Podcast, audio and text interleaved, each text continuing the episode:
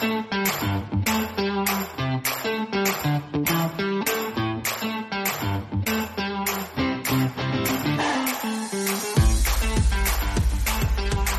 everyone, and welcome to the eighth official Seven Investing podcast. I'm Seven Investing Advisor Simon Erickson, joined by my colleague, also Seven Investing Advisor Austin Lieberman. Austin, hello, and happy Tuesday to you, my friend. How's it going, Simon? And more importantly, our millions of listeners out there, how are you doing today? How's how's your week going? Hope everyone's having a good week out there, and uh, thanks for listening as as usual. Absolutely. Millions of listeners. We're doing pretty good in these last couple of weeks, if that is correct. We're continuing today on our Investing 101 series, where we're kind of looking at some of the, the basic concepts of investing and how they're important to investors out there.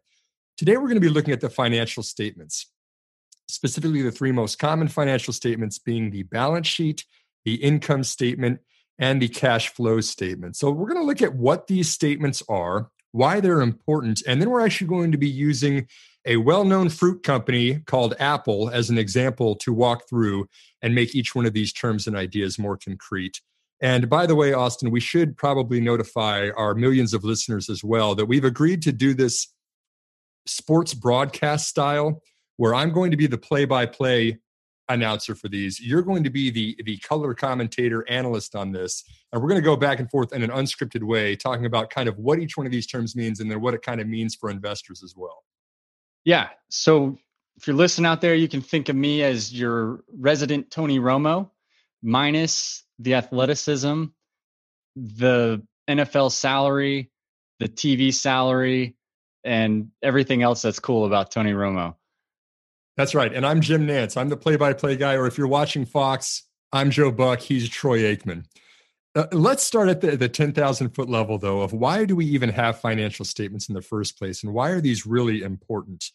Uh, the reason that really we have these is a couple uh, of reasons. Um, the first is they're required by the SEC. If you are a publicly traded company, you have to file these in a timely manner every quarter. The second is really internally, they're a great way to organize information about your company. So you can kind of see how things are going, see how you're performing, see how much you're producing profits and doing other things that you should be focused on as a company. And then thirdly, for purposes of this prod of this podcast, really a great way for external investors to really size up a company, make sense of that information, and see if they would be interested in investing in a company by looking at information kind of a consistent manner. There's a couple different reasons we have these. Let's jump in first to the balance sheet, which is really you can think about this at the high level of what does a company own and what does a company owe? And so we'll walk through Apple for a couple of examples, but just to set the scene here, the balance sheet is arranged into assets, liabilities, and shareholders' equity. And you can think about the assets as what the company owns right now. The liabilities are what it owes to creditors, to suppliers, to other people that it's paying bills to. And then shareholders' equity is what it would owe as well to the early investors and the people that have backed the company. And so we'll go down the first part of the balance sheet is on the asset side. So this is what the company owns, and it's called current assets. And by the way, before I jump too too far into this, uh, I do want to also put up the disclaimer that this could probably be an entire semester long course in an MBA program that's just focused on financial statements. Uh, me and Tony Romo here have only got about 45 minutes, so we're going to breeze through this rather quickly. Please send us any of your questions to at seven investing on Twitter uh, to info at seven investing via email or even you know leave us a, a, star rating or a review directly on these podcasts we'd love to hear from you all and love to hear if you have more specific questions the other thing i'll say too real quick um, simon is that you know we're going to cover these and these can be some ultra dry terms right and it can also be a little bit intimidating to hear about some of these terms and and think oh um, I've got to know all this stuff in order to be an investor. The I, you know, to me, it's important to have an understanding of these concepts and know how to look them up, where to find them, and then as you're looking through this stuff, it's okay to have to reference the definitions and and look back and understand it more. So that's what that's what we're trying to do today is provide that info and then just just help people guide guide people in knowing what to look for, not not make people feel like you have to know all this stuff to a T in order to be an investor. Yeah, absolutely. No test at the end of this podcast, but the whole goal is to kind of help people get more familiar with the story about a company that's told in the financial statements. And so at the top of the assets are, are current assets. And these are things that can easily be liquidated or sold if you needed to raise cash really quickly. And in fact, the top current asset is cash and marketable securities themselves, is money in the bank or things you can very quickly uh, liquidate within a year's time but it also includes other things like accounts receivable, inventories, and and other current assets too. So so Austin, these are kind of the things that if a, if a company you know really needed the cash or or it's not really putting these assets to use, it's got them on the balance sheet and available right now for it. If we're putting it in people terms, it's almost like your emergency fund or something that's easily accessible money or resources that you can get to and access uh, when you need them basically yeah, and looking at Apple specifically, we just got the quarterly report out of Apple that says that when you add up the cash, those marketable securities, the accounts receivable, everything that's a current asset for them, it's $144 billion. I mean, that is a lot of current assets. It's about half of the company's total assets. So, long kind of storyline for Apple has been that it's been hoarding cash, it's been not using a lot of these assets. There are good things and bad things that come from having a lot of current assets, right, Austin? some people will look at that as a, a major advantage. Um, even even Berkshire Hathaway has a lot of cash, right? But one of the things I think about when it comes to these these large companies with these huge cash positions, especially if they've had them for a while, is really what are are they going to do with that? And and it almost with Apple, it almost feels like they have so much money and it's such a large company that there's nothing that they're going to go out and do tomorrow using that money that's going to drastically improve the outlook for the business. So I wouldn't expect that that money on Apple's balance sheet, I wouldn't expect that to give them an opportunity for the stock price to jump 10% or 20% immediately by some big investment that they go make. But what I, I do believe it does is it provides them with a sense of security and safety for unexpected things like when something like the coronavirus happens that impacts everybody's business no one is concerned with apple going out of business or going bankrupt and one of the reasons is because of this huge cash position that's right. And the other type of assets that a company has on its balance sheet are, as you would expect, non current assets or sometimes called long term assets. And these are the things that can't just be easily liquidated within a year, but are important and they're, they're valuable to the company itself too. One of them is property, plant, and equipment, which shows up on, on every company's balance sheet. Uh, Apple is no different. They've got a, a headquarters building out there in Cupertino that's worth $5 billion where people work and can do productive things out there. But in addition to kind of having these shorter term assets, you've also got longer term assets that are kind of the building blocks that grow on top of each other that a company builds over time. It's interesting to think about. Apple has this amazing headquarters. There's a lot of companies with these great headquarters. And I'm just curious how that whole landscape and environment is going to change um, in the future. And and I, I think we're going back to work someday for sure. But, uh, you know, we're very likely in a scenario where um, companies like Apple are going to offer remote work opportunities for employees, for more employees, almost indefinitely. Um, and, and so it, it's interesting to see how that landscape is going to change with headquarters buildings and stuff like that. So Apple's not going to go and get rid of that building, I'm sure, but it, it's just an interesting factor to think about. And so much of it depends on the industry too, right? We're talking about Apple, but it it matters what kind of investment you're looking at too. If you're looking way back in the day at oil refineries, standard oil days, uh, you know, whoever had the most refineries that could churn out the most amount of oil, that was a huge, huge benefit for the company. That's a huge competitive advantage. It's kind of taken on a different shape of, of how we think about long-term assets and more and more property and larger plants um, especially in the recent uh, couple of years, as we've kind of seen a move from operating companies to more digital software companies. Um, you want to be lean and you want to be efficient, but there are certain instances where a long-term asset like this could be a huge advantage too. Any other thoughts on assets, or, or should we should we move along to the liabilities now? Keep it rolling. Next play. Next play, second down. Here we go on to current liabilities, which is at the top of the liabilities section of the balance sheet. This is what a company owes uh, to others. It might owe to its suppliers accounts payable. Um, it might owe other current liabilities to others, short uh, the current portion of long-term debt that it owes to its creditors. These are things that, that the company needs to pay within the next 12 months, and we, we categorize those by total current liabilities. Um, Apple's got $96 billion of, of current liabilities, but when you think about that in terms of the $143 billion of current assets, this is something that's got you know a lot of a lot of firepower that it can use to, to really take care of all the liabilities it's got. Anything, any thoughts on current liabilities, Austin?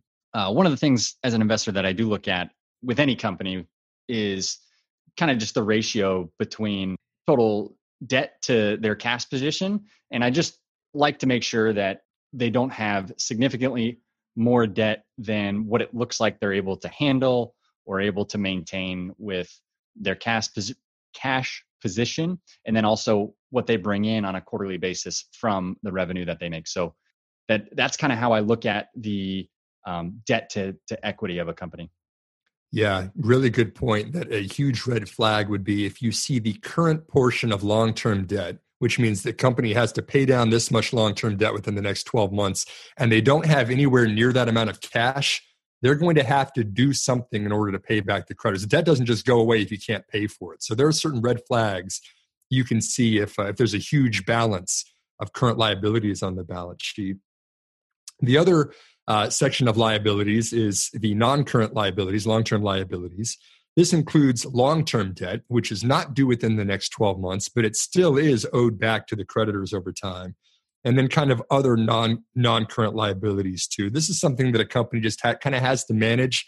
Debt can be a great way to raise money at attractive interest rates, especially right now in the economy. But you've got to make sure that you have that under control. It's definitely a red flag for investors if a company is just taking on gobs and gobs of debt, debt out there without a game plan on how they're going to pay it back. And then the last section on the balance sheet is, is called shareholders' equity.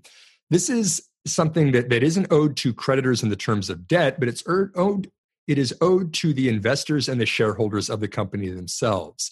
So, example, if you are, you know, on Shark on Shark Tank, and Mark Cuban, you know, decides that he wants to give you a million dollars for fifty percent stake in your company, he's giving you cash to work with, but he also now controls fifty percent of the company.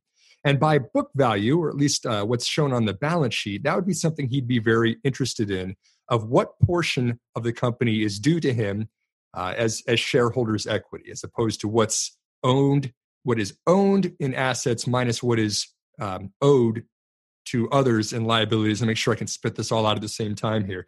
But you know, this idea of shareholders' equity is basically like after you take out everything that you owe and everything that you own, what's left for the shareholders and the investors themselves?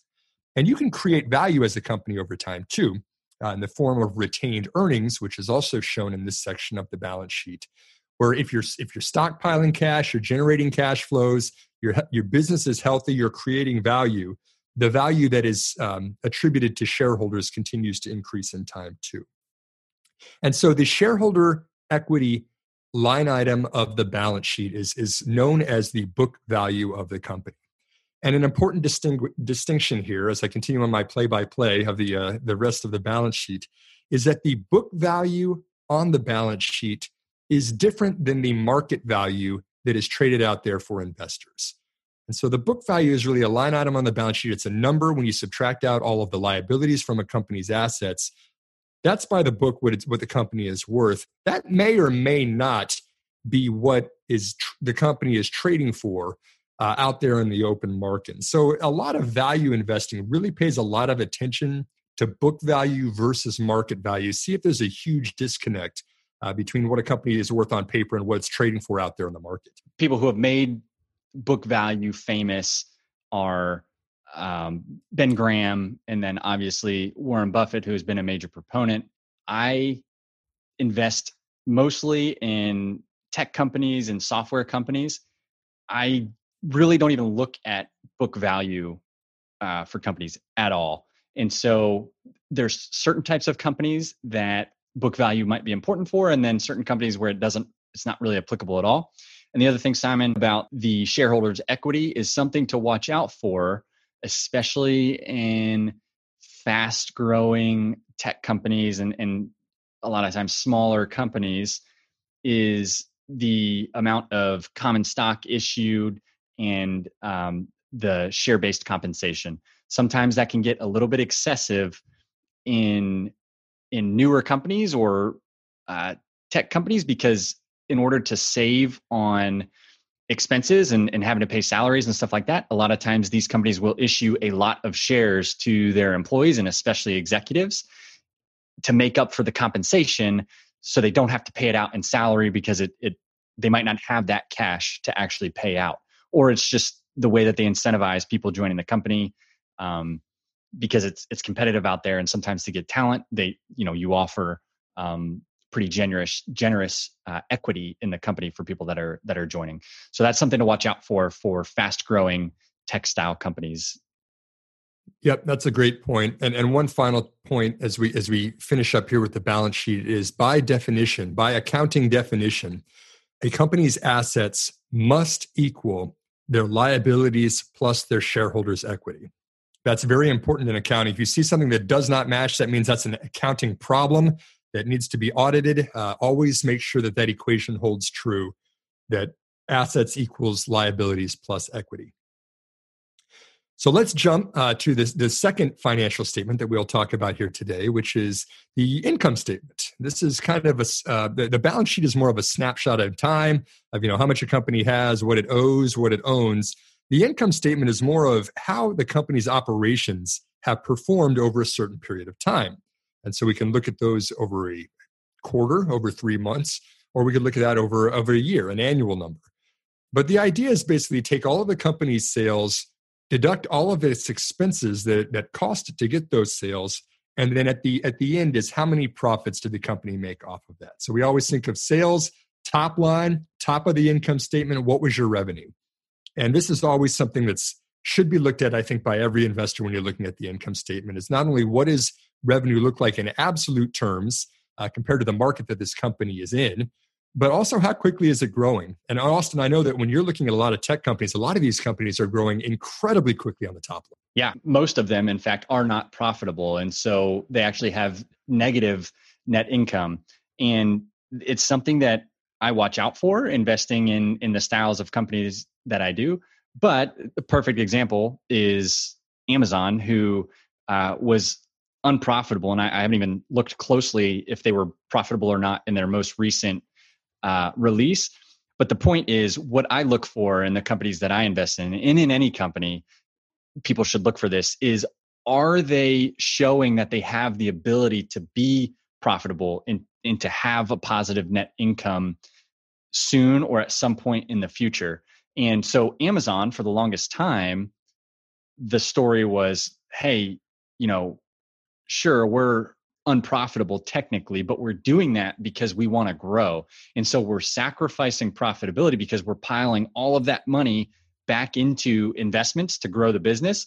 And with Amazon, it's been incredibly successful. With Netflix, it's been incredibly successful. And even Apple, I'm sure at one point in their history, it was the same story. Um, but what you have to watch out for is are they sticking to the strategy and what management says? Are they becoming more profitable over time? And there's been multiple times where Amazon has shown with profitable quarters that they can be profitable. And, and so that's a good indication. If it's going in the opposite direction and they're they're burning more and more cash and net income is getting worse and worse, when management's story is, yeah, we're, you know, we have a path to profitability and we're just gonna have to extend it two quarters or a year or something like that for me that raises red flags and and i'm probably not as interested in a company um, with that narrative.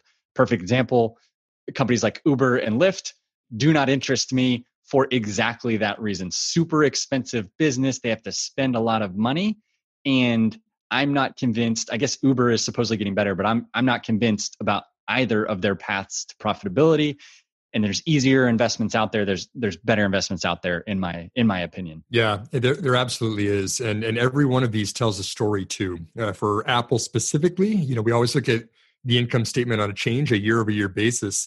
The total sales for apple are basically flat um, at this point in time in 2020 versus where we were a year ago in 2019. And you can drill down even farther because Apple discloses both its products and its services revenue too, which is interesting because the products revenue, which so this is the actual sales of things like the iPhone, the iPad, tablets, whatever it might be, that actually decreased a little bit year over year, but the products still account for 75% of total revenue. And the other line item within sales is the services revenue. So every time you buy a phone, you get the Apple Care package to replace it if it gets damaged. The iCloud for backing up, you know, your, your data. Things like this are becoming a larger and larger portion of Apple's business. And another important uh, component of that services is the App Store. Apple gets about a 30% cut from every transaction that takes place across the 30,000 third party apps that are downloaded on Apple devices. 30%, Austin. So, I mean, every time that somebody's downloading something on iPhone and it works on iOS system, they're going to get a good cut out of that. That's going directly into services revenue. And that actually increased more than enough to offset basically the loss from from products. So there's a lot of different storylines within a bunch of companies. Apple definitely with as large of a company as this is, that it really helps to drill down into the income statement, see what's going on. You mentioned some other really big companies that are there, especially tech companies that have kind of got these separate paths on how they're making money. A lot of them are kind of interconnected with an ecosystem, but a lot of them um, have different ways that, that they're raising money and spending money as well too. Yeah, one of the one of the things that has fascinated me about Apple is really how well they have innovated as such a large company and you know, it was a couple years ago now. I don't remember exactly the year, but Apple hardly had any services revenue. And I remember the narrative of Apple's a product, a one product company. They have the iPhone and that's it. When iPhone demand dies, Apple's dead.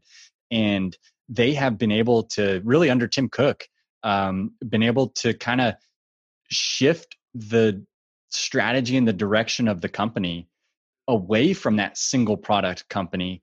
And you know services is still a small part of their revenue when you when you look at total revenue but it's growing it's growing significantly. And it's clearly a, a major part of apple's future. And and that's just been fascinating to watch. And we you look for the details on the financial statements and the balance sheet but as an everyday investor or an everyday person you've been able as a customer of apple you've been able to feel this happen as we've had more and more options for apps and services and subscriptions through through our iPhones and um, iWatches and, and all kinds of stuff or Apple Watch. So it, it's just to me fascinating to watch. We're obviously super nerds, but uh, even if you're not looking at at um, their SEC filings, you you still can experience this stuff as you're interacting with these companies, which is so interesting to me. Yeah, absolutely. And so the top line, you know, we, we grabbed revenue. That's how much money the sales that a company is bringing in. Now we're going to start talking about the expenses that deduct away from those sales. And the first being the cost of goods sold, which is directly related to the sales that a company produces. So these are the things that go directly into manufacturing things. This could be the products uh, for Apple. It could be the casing or the radios that go into their phones.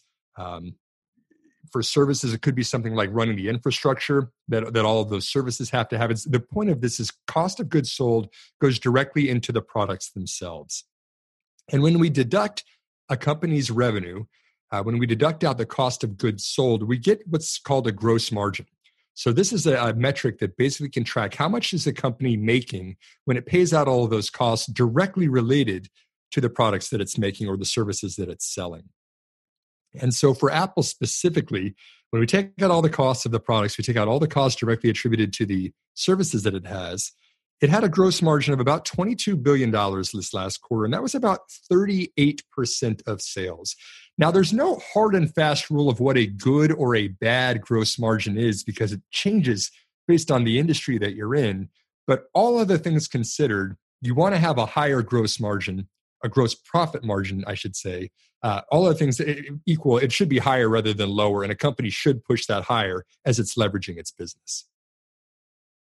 Yep, and that that is something that I value greatly in the the types of investments I look for, and and this is why I personally prefer companies that have less capital expenses and and really don't produce products that they have to sell or fuel that they have to sell or whatever because that stuff can be expensive. It's risky when you have to produce uh, or even clothing companies like Under Armour when you have to produce something that costs money to produce for every one that you produce you have to pay x amount of dollars and then you have to sell that in order to make money off of it. And in order to have more sales you have to spend more money to build more things. That can present a type of risk for a company. And this is one of the reasons that apple has transitioned and had to transition away from re- relying solely on products solely on iphones and devices to bringing in that services revenue because it's more reliable it's subscription revenue so when we look at a lot of the software as a service companies or tech companies that, that I like, some of them have gross margins of 70%, 80%, and 90%. And that's because they produce software where, in order to sell another subscription, literally costs zero dollars to produce because they don't have to go build a new thing. It's just giving another membership to or contract to a customer um, and they don't have to spend more to produce these these fixed assets. Now, plenty of risks associated with software companies, and that's not what this podcast is specifically about. But it's just something to think about is to, like you said, Simon, is to make sure whatever business you're looking at, even with Apple, that the gross margins are either staying stable or trending up as as the business scales because as Apple has grown, they've been able to get more efficient with their processes and they save money in in their contracts with different producers and by producing their own things. And so therefore their gross margins have improved over time yeah that's a really great point especially for apple too because everyone talks about the ecosystem right? You see all the headlines about this is a service company now all the ecosystem it matters. Like obviously you want to be seeing apple selling more iphones but it's also pretty awesome for investors to see everybody that has an iphone now you know downloading those apps. How much money does it cost apple you know to just take a 30% cut of somebody else's app that they developed that's just you know provided on their on their phones? It's very low and that's why apple's gross margin is so much higher in percentage terms for its services group than it is for its products group and even with that decline in revenue of products year over year it still managed to grow its gross profit margins because of the transition for the for the company so we love to see companies build on top of something they already have to create new revenue lines that increases, like Austin just said, uh, those gross profit margins too. And so, walking down the income statement to the next section, now we start looking at the operating expenses themselves. This isn't directly related to the manufacturing or the components of a company's products, but this is more of the research and development on how they get to creating those products or the selling, general, and administrative expenses to run the business that are in support of those, those products as well. So for a company like Apple, R&D could be, you know, going out and creating the next features that will be a part of the next iPhone. Maybe it's going to be the next device, you know, whatever that's going to look like in healthcare something else that it's working on that it's not selling right now, including the salaries for anybody who's working the R&D and design departments of Apple. And then the selling general and administrative, this is things like the buildings where executives and, and employees are working, um, this could be the stores and, and paying the light bill for the stores that, that Apple has all around the world. The commercials, you know, you've got to do a lot of marketing to get people interested in buying your products. And so, kind of all of those together are a company's operating expenses. They don't go directly into the products, but this is in support of the rest of the business. And generally, Austin, I think it's safe to say that what we like to see in, in investing is the percentage of operating expenses as a percentage of revenue decreasing over time, meaning that a company's revenue is growing faster than the expenses that are required to support that growth in revenue.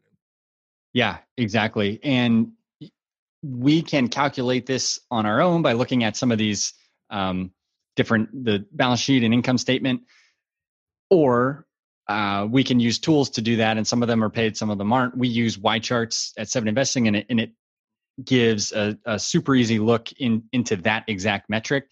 And that's something that I specifically look at. And so, something that's really interesting right now in the time that we're in, Simon, is um, what companies, Apple included, are able to operate more efficiently and, and, and, cut some of those operating expenses to make up for some of that lost revenue or, or some of the unpredicted or unpredictable impacts of COVID and, and anything, right? And so one of the things I'm looking for in companies right now is who is agile, who who can reduce their expenses in order to um, protect the company, but also help sustain some of their their profitability during this time. Because if they can do that and keep their sales up, then that's a good sign for me for the company in the future. Yeah, and there's no again, there's no um, hard numbers that that support this, but just rule of thumb, I'd, I'd love to see a company that's got higher than 30% operating margins. So after it pays all the cost of goods sold and all of the operating expenses, I consider a company that's churning out 30% operating margins very, very high. And, and one other thing that I love to look at as an investor is when a company is willing to spend at least 15% of sales on research and development. And that might be counterintuitive, right? You might want to say, "Oh, well, why does it, why do you want to see a company spend so much on R and D as opposed to so little?" But to me, that really means that they're willing to invest in their future. They're really to put them. They're willing to put the money in uh, to developing the next thing that'll keep them relevant. Because really, you want to have cutting edge products that people are going to pay more money for, rather than just try to to glide by on something that's legacy that's been out there for for several years. Yeah, and something I look at too, Simon, especially in software companies, is the percentage of revenue that they spend on sales and marketing.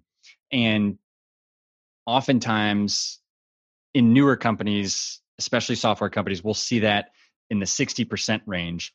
But as the company gets more well known and they prove their product and they, they earn trust, I look for that number to come down to 50, 40, 30, um, and then, you know, hopefully even less than that as a percentage of revenue. And so um, just some things we can look for as, as investors to see that our companies are improving over time.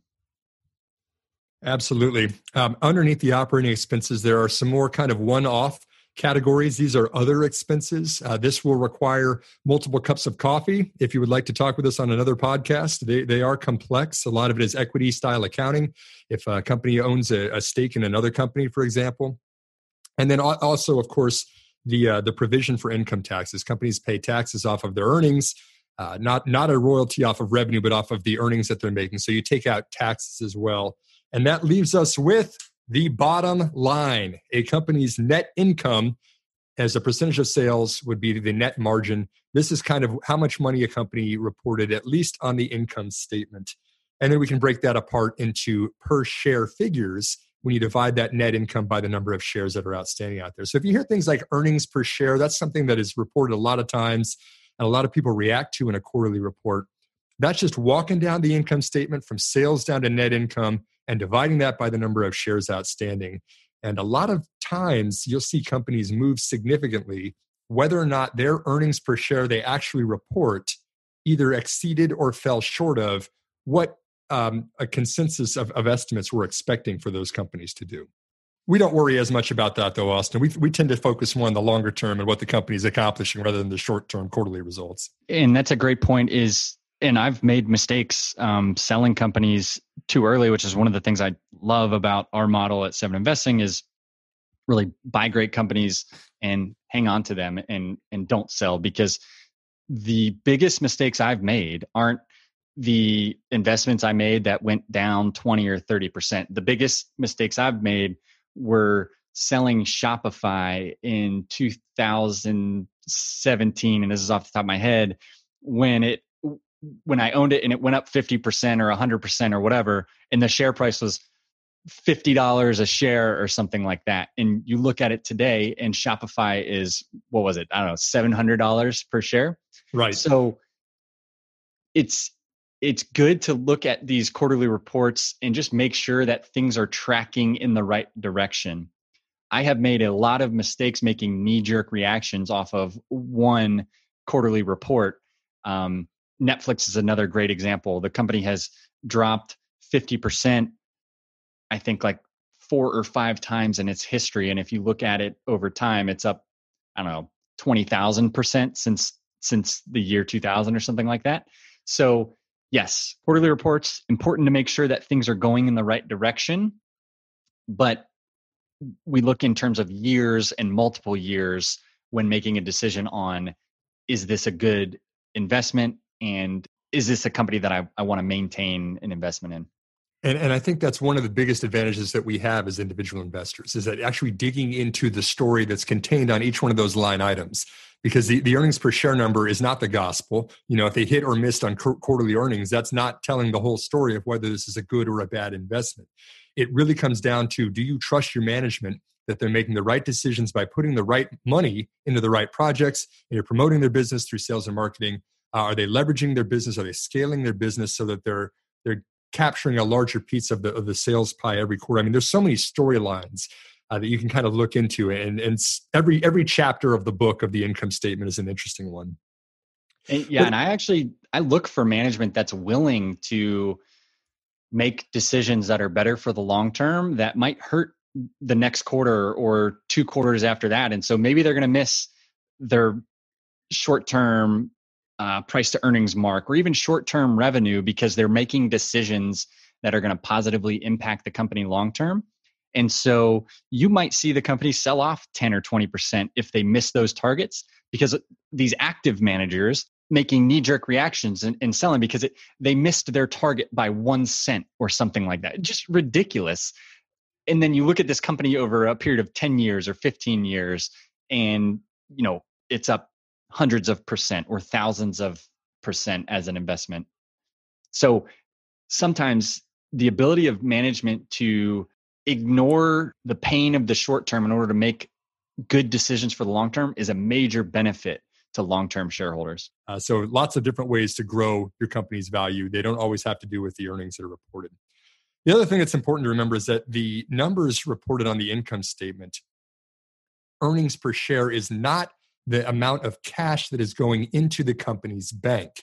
And so to reconcile the difference between earnings and cash, we also have a statement of cash flows or a cash flow statement that really reconciles, you know, what's the difference between the earnings that are reported on the income statement and the actual cash that is generated from the from the business itself.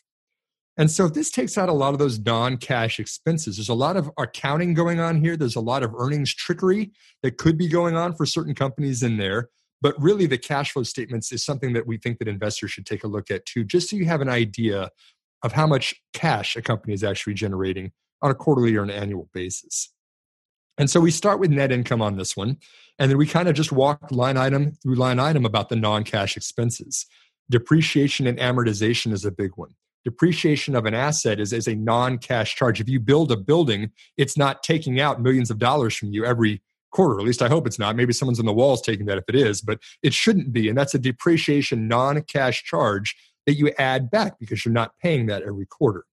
Stock based compensation, big one here, Austin, especially for tech companies. When you're paying um, employees or executives in stock, you're not handing them dollar bills, you're giving them ownership of the company. And so we add back in stock based compensation in the in the cash flow statement. Before we get any farther on the line items, maybe we talk a little bit about stock-based comp because you mentioned that one earlier. How do you think about stock-based compensation, especially for those tech companies that you're looking at? I realize and accept that it's a part of the way that they do business. But what I look for is just red flags. And if they're increasing that significantly from what they have been doing, um, over time or or if I just see drastic changes in it, then it, it makes me dig a little deeper. So it's one of those things I'm aware of it, but I don't pay super close attention to it.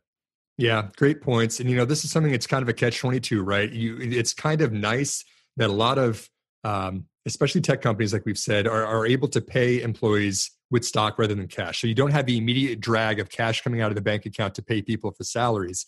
But on the other hand, if there were 100 shares and the company is worth $100 million, and then all of a sudden they issue a, another 100 shares, now there's 200 shares, but the company's still worth $100 million. So everybody's stake in that company's valuation is less. So you kind of got to keep an eye on how much stock based compensation a company is issuing. Fair amount is, is definitely um, fine. There's nothing wrong with issuing stock. It just we, we want to make sure it's not too egregious out there. And then there's a lot of operating asset and liability adjustments that, you know, are just kind of changes in the balance sheet quarter over quarter, year over year. This is things like changes in accounts receivable, changes in inventories, changes in accounts payable. When you're actually paying down the payments that you owe to others, to your suppliers, or you're collecting on the uh, payments that are owed to you by by others as well, you make adjustments for those, and those show up on the cash flow statement. They also show up on the balance sheet, so those should articulate. But when you're collecting cash, you're adding that back to the cash flow statement. When you're when you're actually paying off the debts that you owed, you're reducing that. And all of these kinds of things are operating adjustments that show up in the operating cash flows of a company. And just to jump a, a few steps ahead here, the, the, after you account for all of those together, we report something called cash generated by operating activities. Operating cash flow is a short form we refer to as investors. And this is something that I always look at when I'm looking at financial statements. It's very important to me to see, even with earnings per share or net income that is reported, I always like to compare it to whether the company is making more or less than that number in terms of cash flow. There's also another group called investing activities. So, after you pay off all of your operating costs and make all of those adjustments, there are other things that companies can do to invest in its future as well. So, we talked about buildings. That would be a capital expenditure, like Apple building out that $5 billion building in Cupertino. Uh, that's not going directly into the products. It's not an operating expense like inventory, but that's something that is a capital expense that is captured in the investing activities part of the cash flow statement.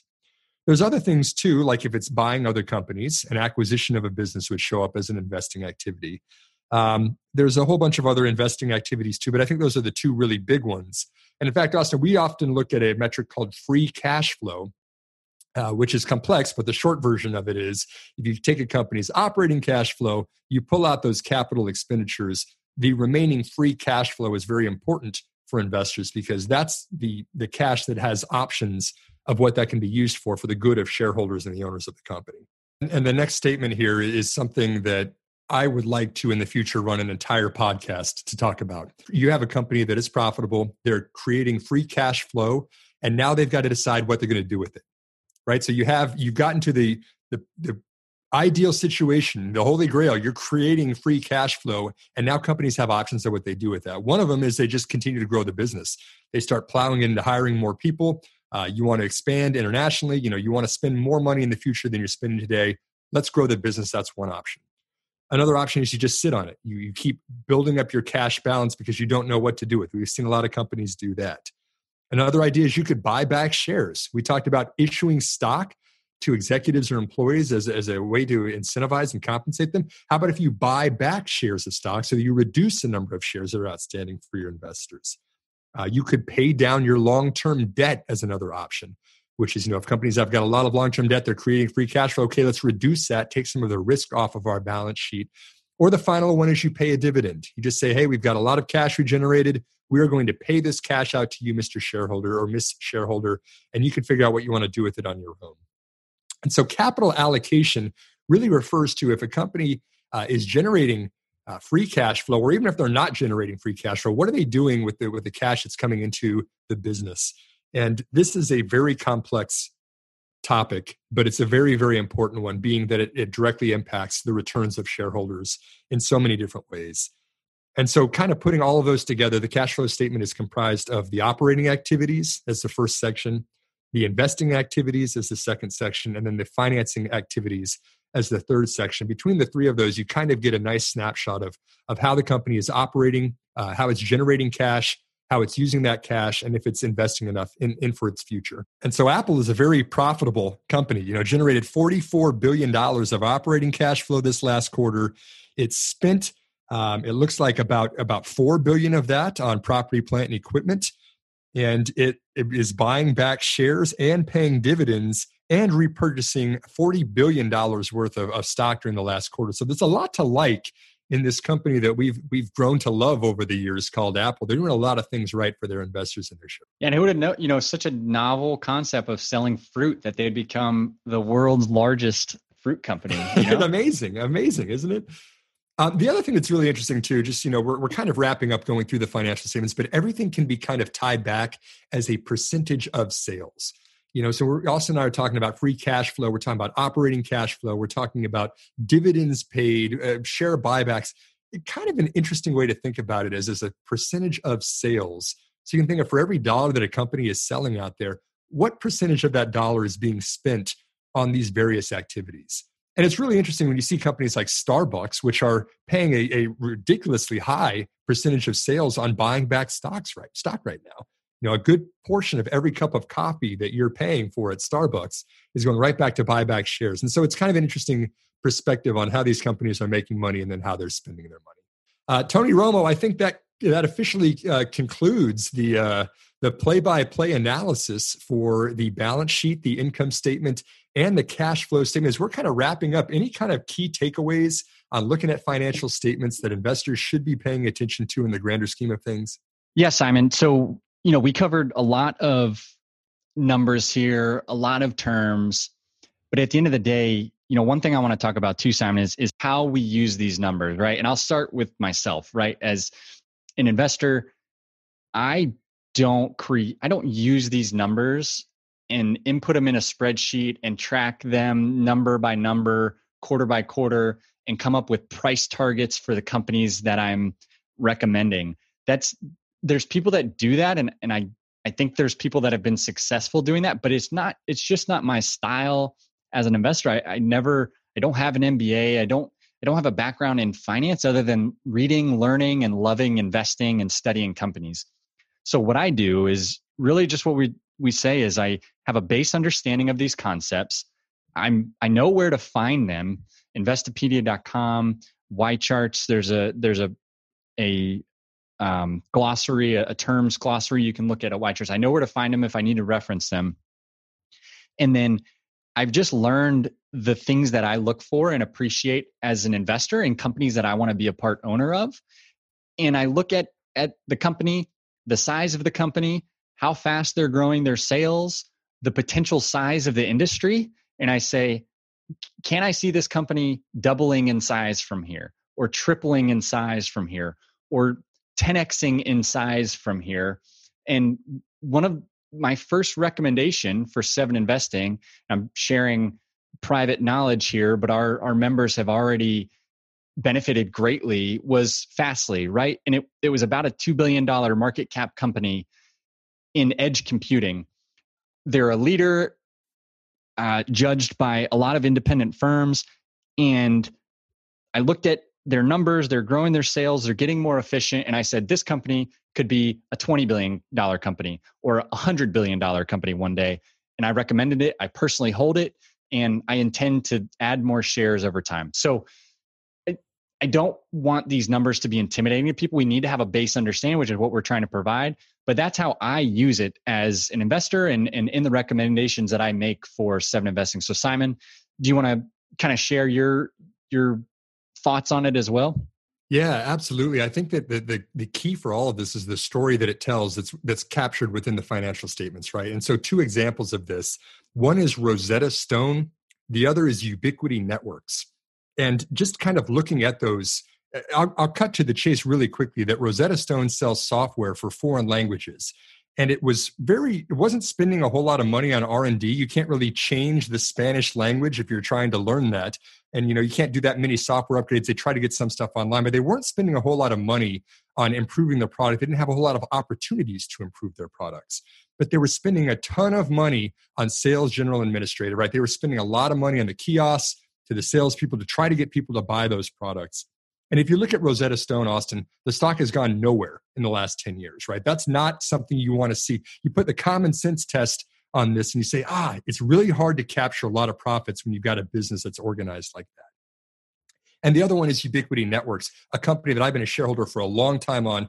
Uh, love this company because they figured out they're, they're building hardware solutions. So these are things like routers, uh, improving um, uh, wireless internet that's uh, specifically going towards Internet of Things devices uh, in the in the recent years, and, and broadband, and, and, just kind of doing a whole lot of re- really neat things in wireless internet. But the company figured out that if it didn't employ a direct sales force, if it just talked to its customers online and asked what their needs were, it could take all of those sales expenses and put them right into r&d and so there's a company that plowed money into its r&d line item and was really just a fraction of what its competitors were spending because it didn't have a direct sales force. And over the last decade ubiquiti ubiquiti networks is a 10 bagger right? It's worth 10 times today what it was a decade ago. So you see kind of the difference between a company that's spending heavily on marketing in this case versus one that's spending it heavily on R&D. You can see storylines like that in every company that's out there that's publicly traded. It's our job as investors to to figure out the moral of those stories, bring those out and, and the opportunities like you just talked about with Fastly and all the other ones that we're putting together for Seven Investing. And I think that that's where you can really benefit as an individual investor to take advantage of those opportunities. Awesome. Well, take us home, Jim Nantz. Well, thank you for everyone who stuck with us on this on this podcast. We really enjoyed it. This is something we could talk a lot more time on. Uh, we're going to keep it we're going to keep it to that now. And really, like we said, please leave us a review, leave us a star rating. Uh, if you have questions, info at 7investing.com or at 7investing on Twitter. Uh, for my colleague Tony Romo, aka Austin Lieberman, I'm Simon Erickson. We really appreciate you tuning in. We are here to empower you to invest in your future. We are Seven Investing.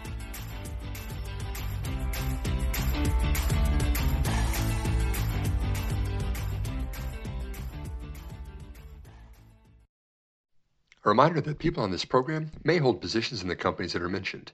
Buying and selling stock carries financial risk, which could include the loss of capital. The views in this program should not be taken as personalized advice, and before acting on any of the information provided, listeners are encouraged to consult with a financial or tax professional.